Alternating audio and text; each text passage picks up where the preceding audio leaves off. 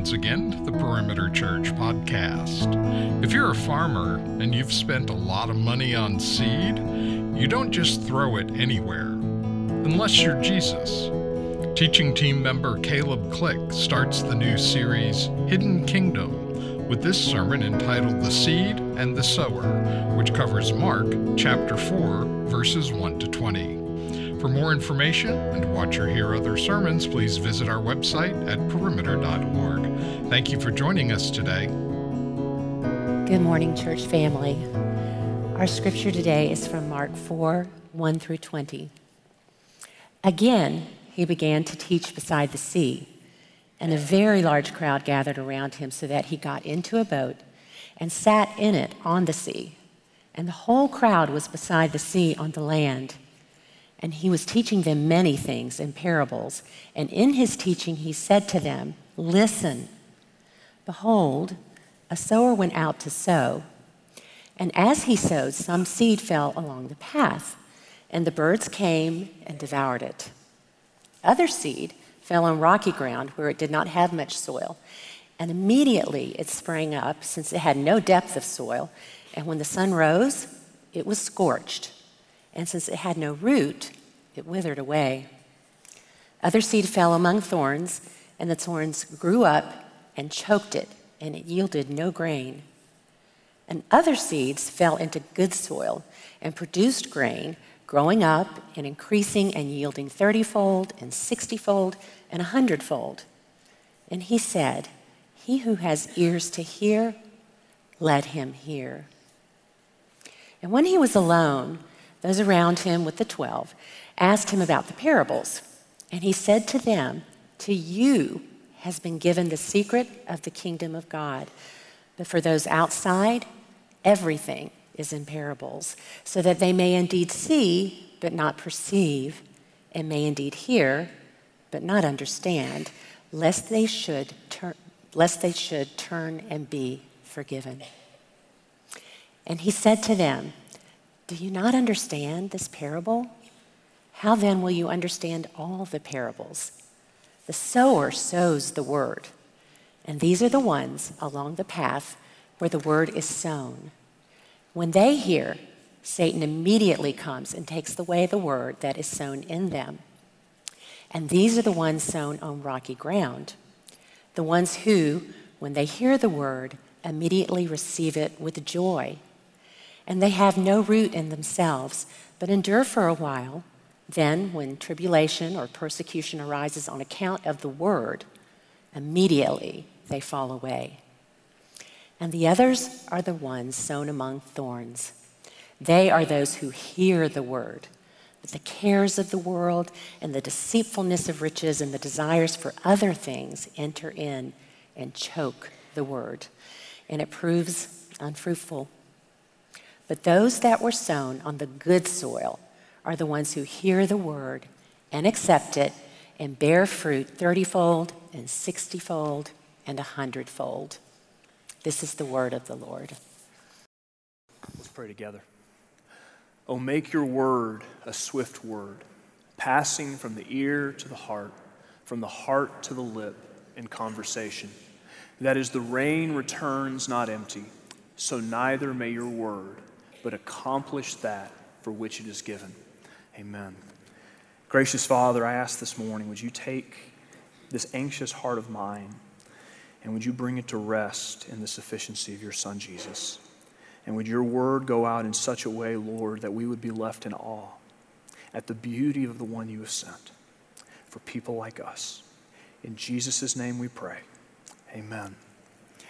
I don't know how your summers have gone so far, but in the Click House, summertime means lots of time in a car with very small children. Uh, and that brings things that maybe before I became a parent, I didn't really expect. One of those is that if you put six people in a car, um, we don't all like the same things, and we don't all like them all at the same moment. Uh, the responses to things you would think would be universal are oftentimes about as widely varied as you could imagine. If I tell a dad joke, which I do too often, one girl will laugh and just giggle hilariously. Another one will laugh not because they understand, but because the other girl's laughing. One girl will roll her eyes, and the last one she'll just break into tears because she'll think I killed like the family pet or something.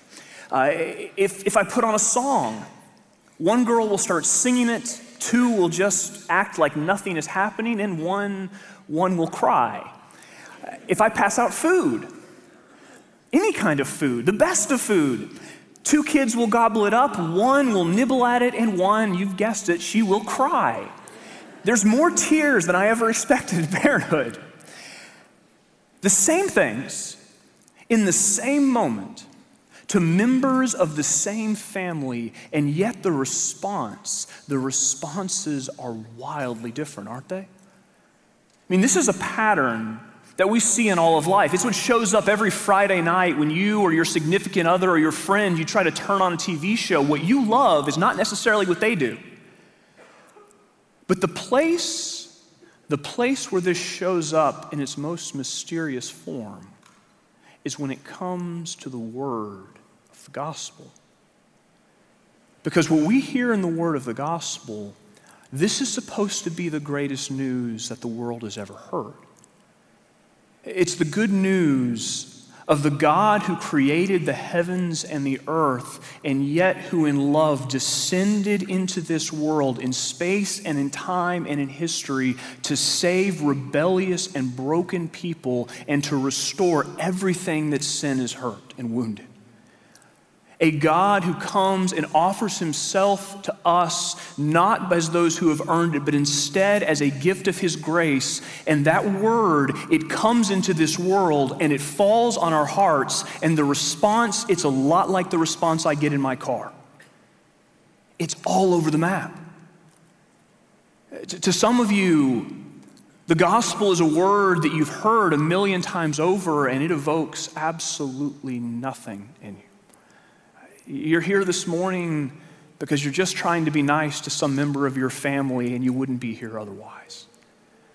Uh, to others of you, maybe it's a word you heard and for a period found joy in it. But then life, life got hard and things got busy, and over time you fell away. Others of you, Maybe it's a word that you heard with joy and you have believed and trusted in, but it hasn't transformed you in the way that you expected or at the pace that you desired. I mean, if I'm honest, when I came to Christ, I thought I would suddenly be anxiety free and I would be as gentle as Mr. Rogers and as evangelistic as Francis Schaeffer, and it just hasn't happened. What's going on? Why does the best news the world has ever heard, the news of this kingdom, why does it look not strong but weak? Why does it evoke such different reactions from different people? What is happening? Over the next two weeks, we're going to see Jesus in Mark 4 begin to give the answer. In the Gospel of Mark, Mark, he just doesn't make any bones about what he's doing. Mark 1, verse 1 says, This is the good news of Jesus Christ, the Son of God. He is very clear what he's telling you. And everything that follows in the book, every event that takes place, it screams, This is the truth. Jesus is baptized. God speaks from heaven. This is my beloved Son with whom I'm well pleased. Jesus begins his ministry. Demons flee, the lame walk, the blind see. Jesus begins to proclaim the kingdom, a kingdom that's not for the righteous, but for sinners. And he is not just proclaiming that, he is embodying it, inviting tax collectors and prostitutes to his table, not as projects, but as friends. And yet, though the word of the kingdom is being proclaimed and Jesus is announcing his presence, the response, the response is varied at best. I mean, we're barely three chapters in, and the Pharisees and the Sadducees and the religious leaders, they already want Jesus dead. The crowds are flocking to him, but based on Jesus' reaction, it doesn't seem like they're flocking to him for the right reason. And in the verses just before our text today, Jesus' family, his mother and his brother show up. And this really odd thing happens it's revealed that they're not on the inside looking out, they're on the outside looking in. They're just as confused as everyone else. And Jesus Christ, the Son of God, he has only this small band of disciples, these men and women who, frankly, only Jesus could love, who most of the time seem pretty confused too. What's happening? Why does this kingdom seem not strong but weak? Mark 4, in Mark 4, Jesus says, Here's why. Because my kingdom is a hidden kingdom. It's one that comes not in what looks like power, but in what looks like weakness, and yet that very weakness is the power of God to save.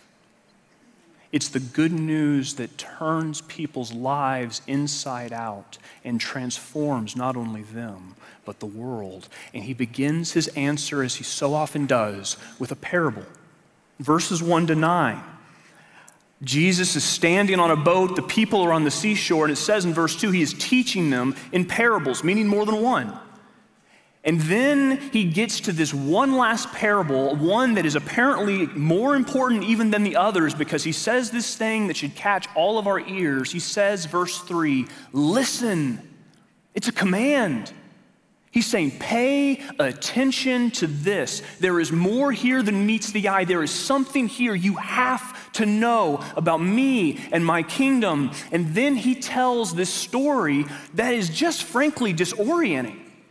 It's both familiar and unfamiliar. And you know, if you don't know what a parable is, they're just these stories or analogies drawn from everyday life that are supposed to give insight into who Jesus is and what his kingdom is. And Jesus here, he tells a story drawn from everyday life that on the one hand is familiar. There is a sower sowing seed. You're in an agricultural society. This is something you see every single day. Maybe you even do this. But then, then things get weird because the sower's doing everything wrong.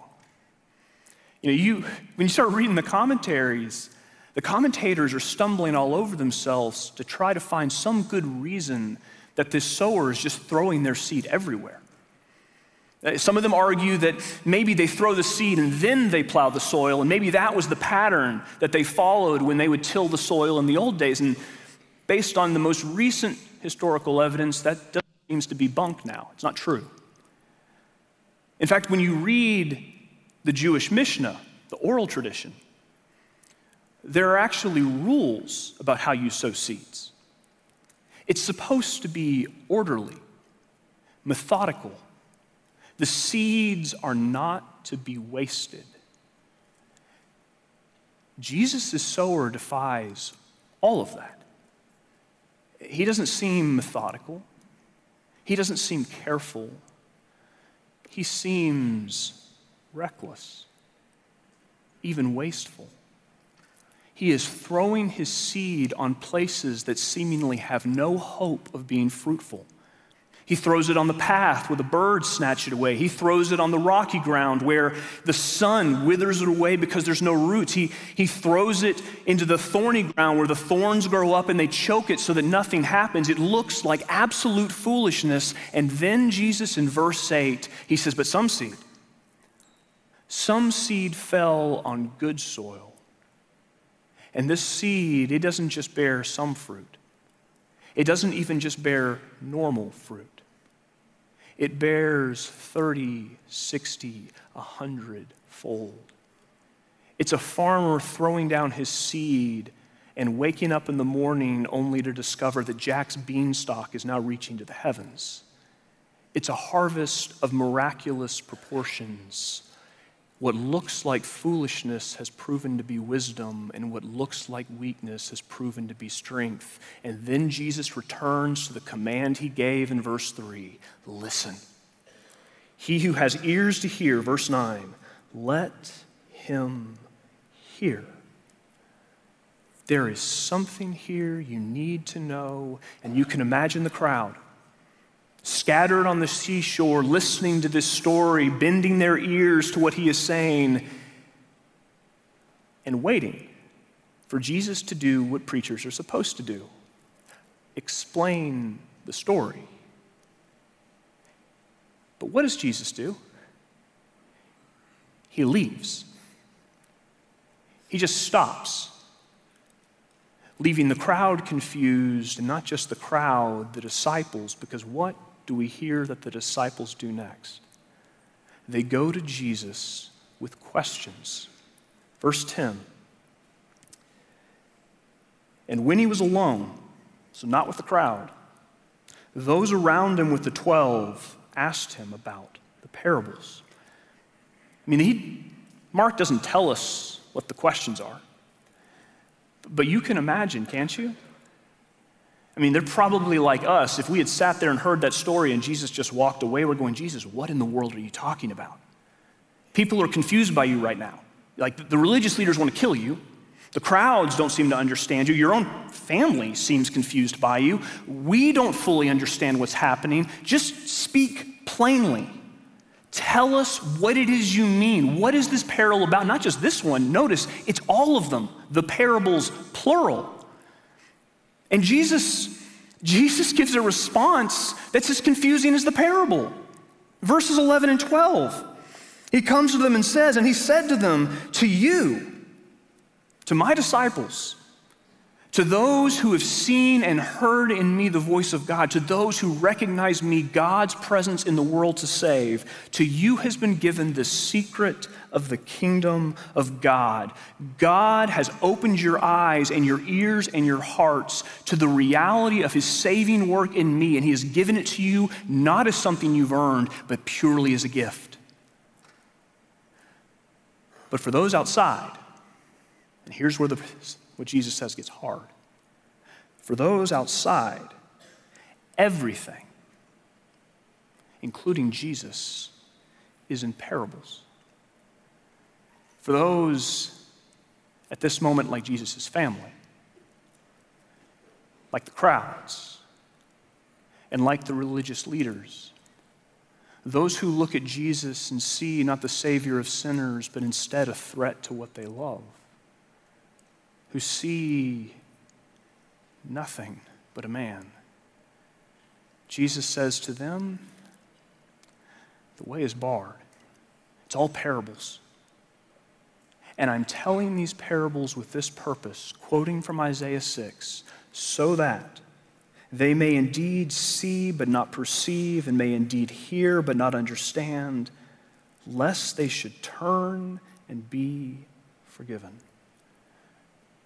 to which every one of us goes, What? How is that an answer? But here's what I think Jesus is saying. And the best picture I can think of to explain this comes from the very end of C.S. Lewis's book, The Last Battle. And you don't need to know the story to understand this illustration, so don't, don't worry about that. At the very end of the book, there's this climactic battle between good and evil. Evil seems to be winning in the, in the magical land of Narnia, and good is being defeated. And those who represent the side of good, the side of Aslan, the lion who represents Jesus in the story, they have been grabbed by the arms and they are being thrown forcibly through this stable door into this dim, dark stable in which they think there is only death waiting for them because they are convinced and everyone outside is convinced that what is in this stable it is something evil something awful something that will bring not life but death. But when they pass through the stable door and the door slams shut behind them when they open their eyes it's not darkness and death. It's light and life. Everywhere they look is not a stable but beauty and glory, a whole world somehow hidden inside what looked like one room. And everything they see, it is so glorious, so beyond their comprehension, they're afraid to touch it. But they are told that everything in it, it is theirs to use as they see fit. When they look at themselves, They realize that while they just moments ago were covered in the dirt and the grime of battle, now they have been cleansed in a way deeper than any cleaning they have ever known. And they are wearing not armor that has been dented from many blows, they are wearing the robes of kings and queens. And one of the heroes goes to the stable door because he wants to know what's going on, because the door is just standing there in the middle of the world. And he peers through the keyhole. And when he looks outside, he sees the dark, broken world they just left. The people are still milling around wondering if death has come on those who have gone inside that stable. And he turns around smiling and he says this It seems then that the stable, seen from within, and the stable seen from without, are two different places. Yes, said the Lord Digory, its inside is bigger than its outside. Yes, said Queen Lucy, in our world too, not the world of Narnia, but this one a stable once had something inside it that was bigger than our whole world. That's how parables work. For those who are on the inside, for those who see in the enigma that is Jesus not death but life, not a madman but a savior, then the parables the parables are an invitation into a new reality. To see ourselves not clothed in our sin and shame anymore, but instead clothed in the perfect righteousness of another. To see ourselves not as heirs to a passing world and its passing kingdoms, but of an eternal world with an eternal kingdom where God Himself is King.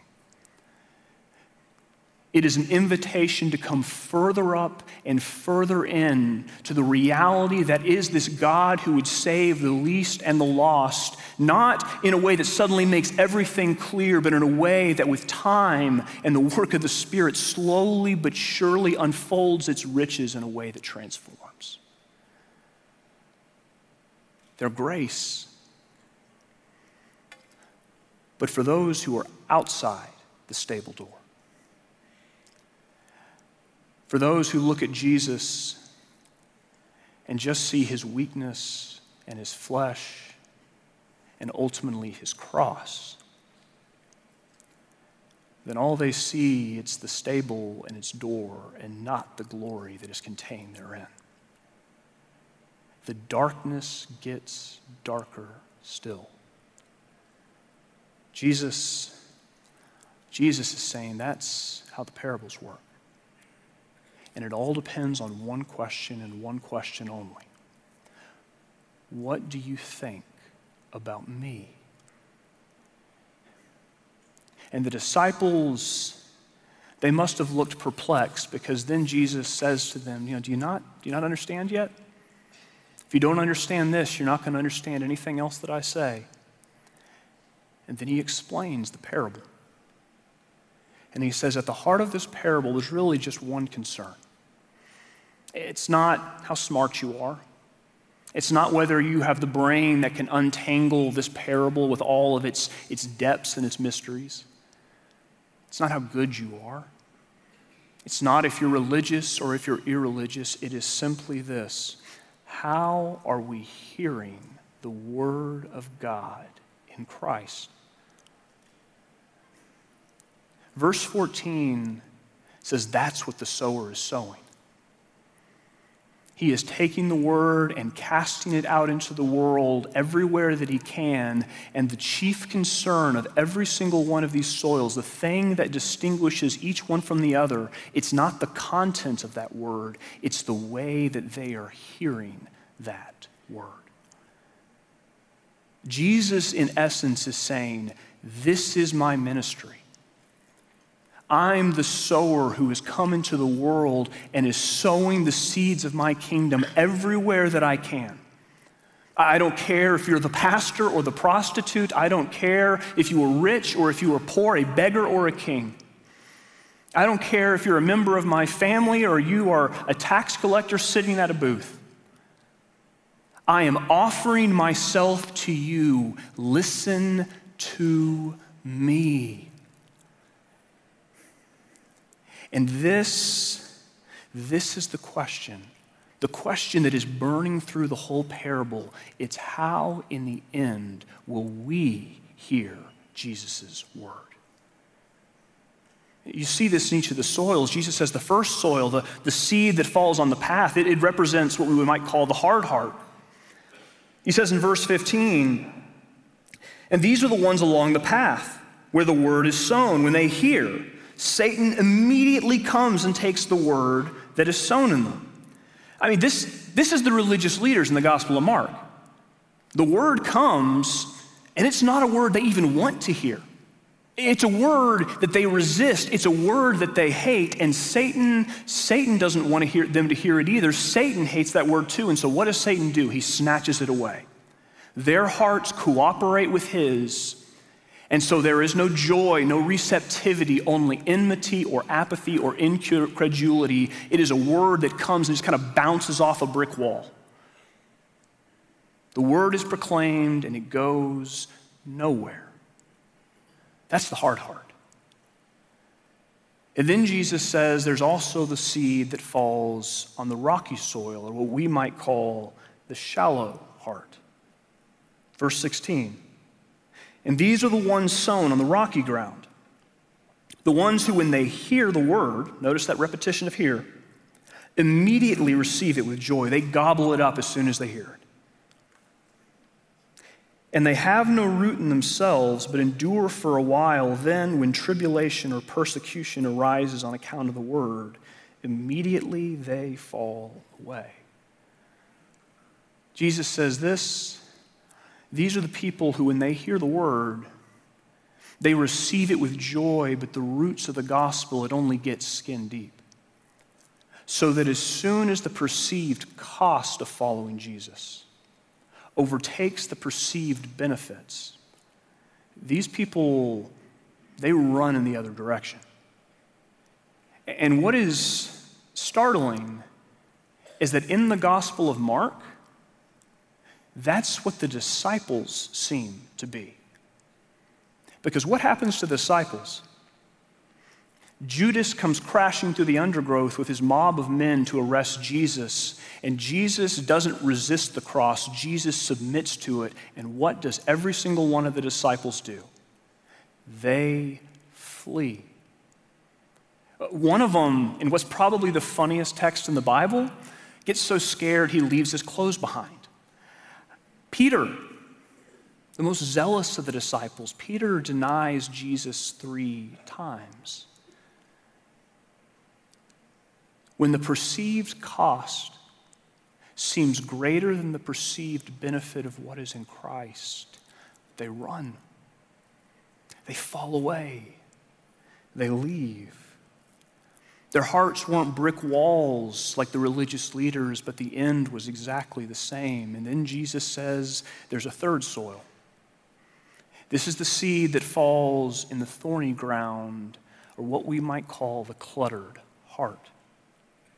Verse 18 And others are sown among the thorns. They are those who hear the word, but the cares of the world and the deceitfulness of riches and the desires for other things enter in and choke the word, and it proves unfruitful. This is the hardest one to me, and maybe, if I'm really honest, the most scary. The first two soils are easy. You've got one where it's just straight resistance, and another where they fall away. Where they are, it seems clear based on those actions. But did you notice what was different about this one?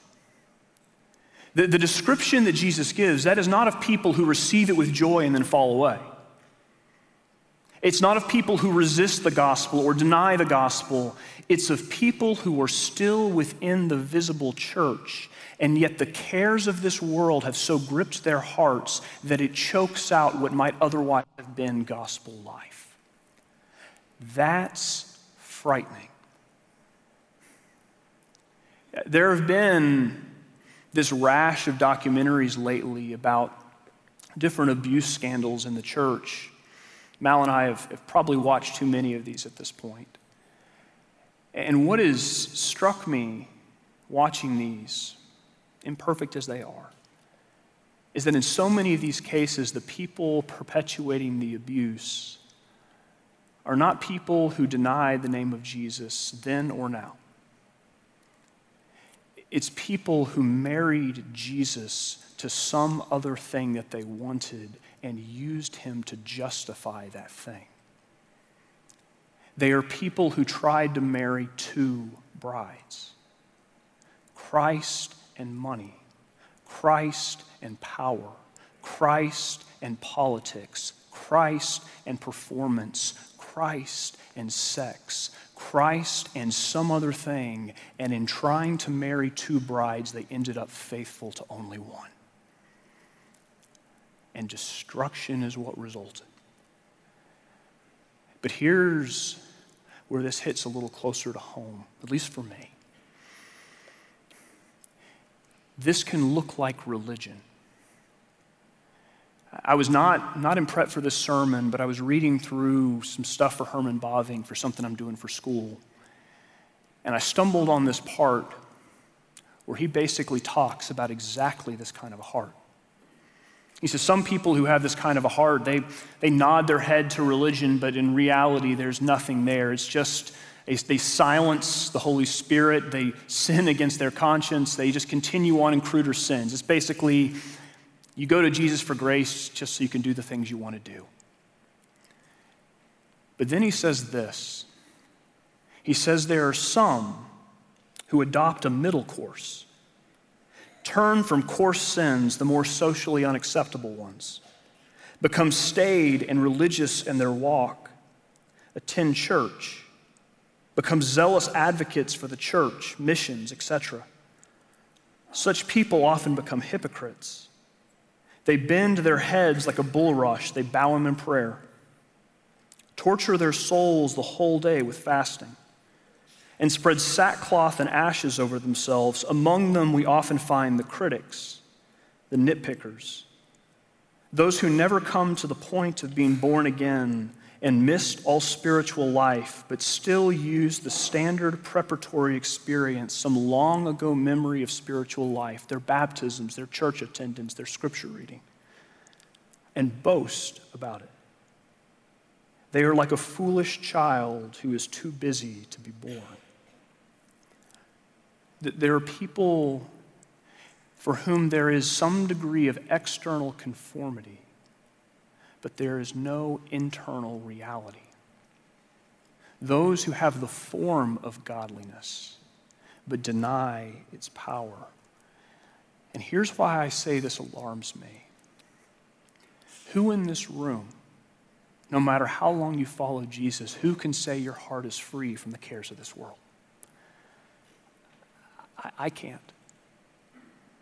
And yet Jesus says, if those things are left untended, not only can they choke out gospel life, they will. They will take what looked like fruit and they will reduce it to an unfruitful husk. But then Jesus goes to one last soil the good soil, the receptive heart. Verse 20. But those that were sown on the good soil are the ones who hear the word and accept it and bear fruit, thirtyfold and sixtyfold and a hundredfold. What makes the good soil good? It's not that these are people who are inherently better than the others. It's not that they are somehow better at sanctifying their hearts. Good soil doesn't equal good people. It's bad people who, by God's grace, have seen a good Christ, who, in the light of the gospel, have come to see that their sin it is deeper than they ever imagined but the love of God in Christ, it is deeper still. It is people who, as Jesus said to the disciples in John 6, when Jesus comes to you and says, Do you want to go away like everybody else? Say what Peter did. Lord, where else shall we go? Because you have the words of eternal life. You know, this, this is what separates the good soil from the bad. And the other soils, the path and the rocky and the thorny, in your English Bibles, it looks exactly the same as the good soil. The word hear. They hear the word. But in the Greek, there is a massive difference between the first three and the last one.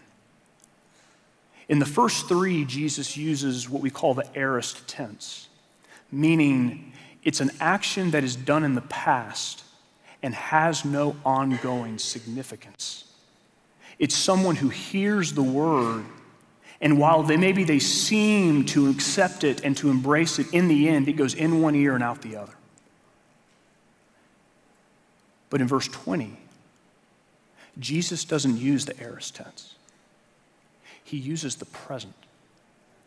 It's the one who hears the word now and ongoingly, who comes moment by moment, day by day to the feet of Jesus and passes through the stable door because they have come to see that the way they bear fruit, it is not in their own power, it's in His. It's those who allow the sower and his seed to transform them from the inside out. Jesus says that's the good soil. That's the way God's hidden kingdom comes and grows. And notice the fruit.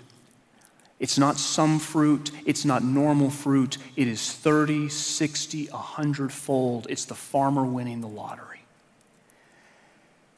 And here, here is what we need to hear and or understand if we're going to apply this text in any way. What kind of soil you seem to be is not a static thing. What you seem to be right now may not be what you prove to be in the end. And if you want to know how I think that or why I think that, you have only to look at the disciples. They look like the rocky soil, but what do we know about everyone but Judas? They were the good soil, weren't they? Here's what matters it's what kind of soil are you now, but also what kind of soil will you be on the day of Jesus' return, the day of the harvest? Are you listening now and ongoingly and embracing the gift of God and the gospel from the heart again and again and again? You may look at yourself this morning and say, I feel like, I feel like the seed that's been passed, cast on the path. Satan just snatches it away. I feel like the rocky soil or the cost it seems greater than I can bear, and so I'm not going to stick around with this. Or maybe, maybe you're like me and you look at your heart and you see the cares of this world, those thorns and thistles that always seem to be threatening to choke out the gospel life.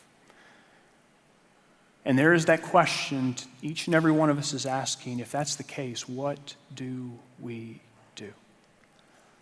And Jesus says the answer is very simple listen to me. Because why has Jesus given us this text? Why is he still, with reckless abandon, throwing the seed of his word at the ground of our hearts? Because Jesus' heart, it's not to close the door of the stable, it's to open it. It's not that you would hear and not understand and see and not perceive. It's that you would turn and be forgiven. And here's how you know that. Because who is Jesus? Jesus is not just the sower, Jesus is the seed. The one who, as he says in John 12, out of love for us, falls to the ground with a love that seems reckless and wasteful and dies. And in dying, does what? Bears much fruit. Jesus says, I'm the one who, in my resurrection power, can take your barren heart and make it a fruitful one. And I'm the one who can take a heart that is full of the cares of this world, that would choke it out if left untended, I'm the one who, through the gospel, can expel those cares with a power of an expulsive, uh, the power of a new affection. And when we join with Jesus, casting those seeds as he has called us to do, though the progress of the kingdom seems oh so weak, Jesus says we can do it with this certainty it will bear fruit. Richard Sibbes, an old Puritan, he, he used this analogy of a farmer.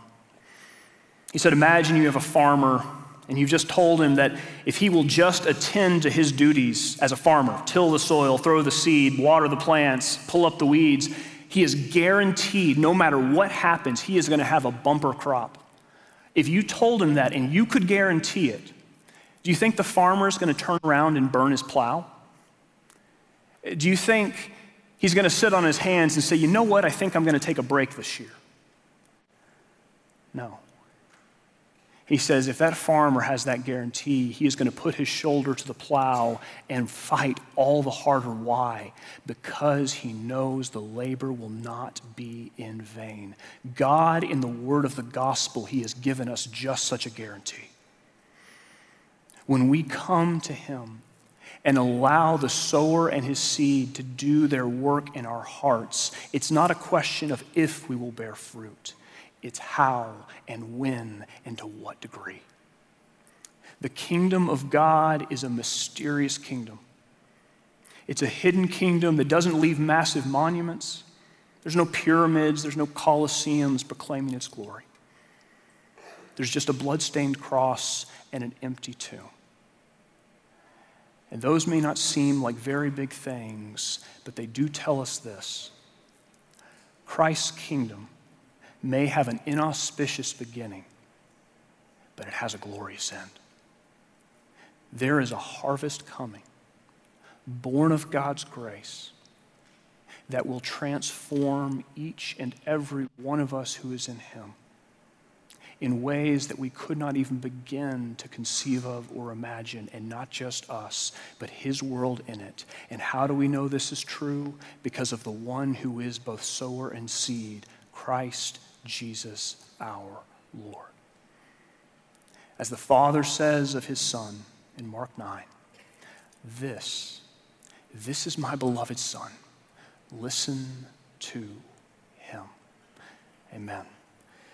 Gracious Father, we are so thankful for a God who loves people like us, who doesn't leave us as we are, but transforms us from the inside out through the word of the gospel. And we pray, Lord, would you, would you give us ears to hear it and eyes to see it, that we would turn and be forgiven, that we would be those who bear much fruit. Would you do this now, as you surely will, in the precious name of your Son, Jesus. Amen. You've been listening to the Perimeter Church Sermon Podcast. Perimeter Church is located at the corner of Highway 141 and Old Alabama Road in Johns Creek, Georgia. Please visit our website at www.perimeter.org for more information, to give us your feedback, and to find other sermons from our teaching team. Thanks for making this podcast a part of your day.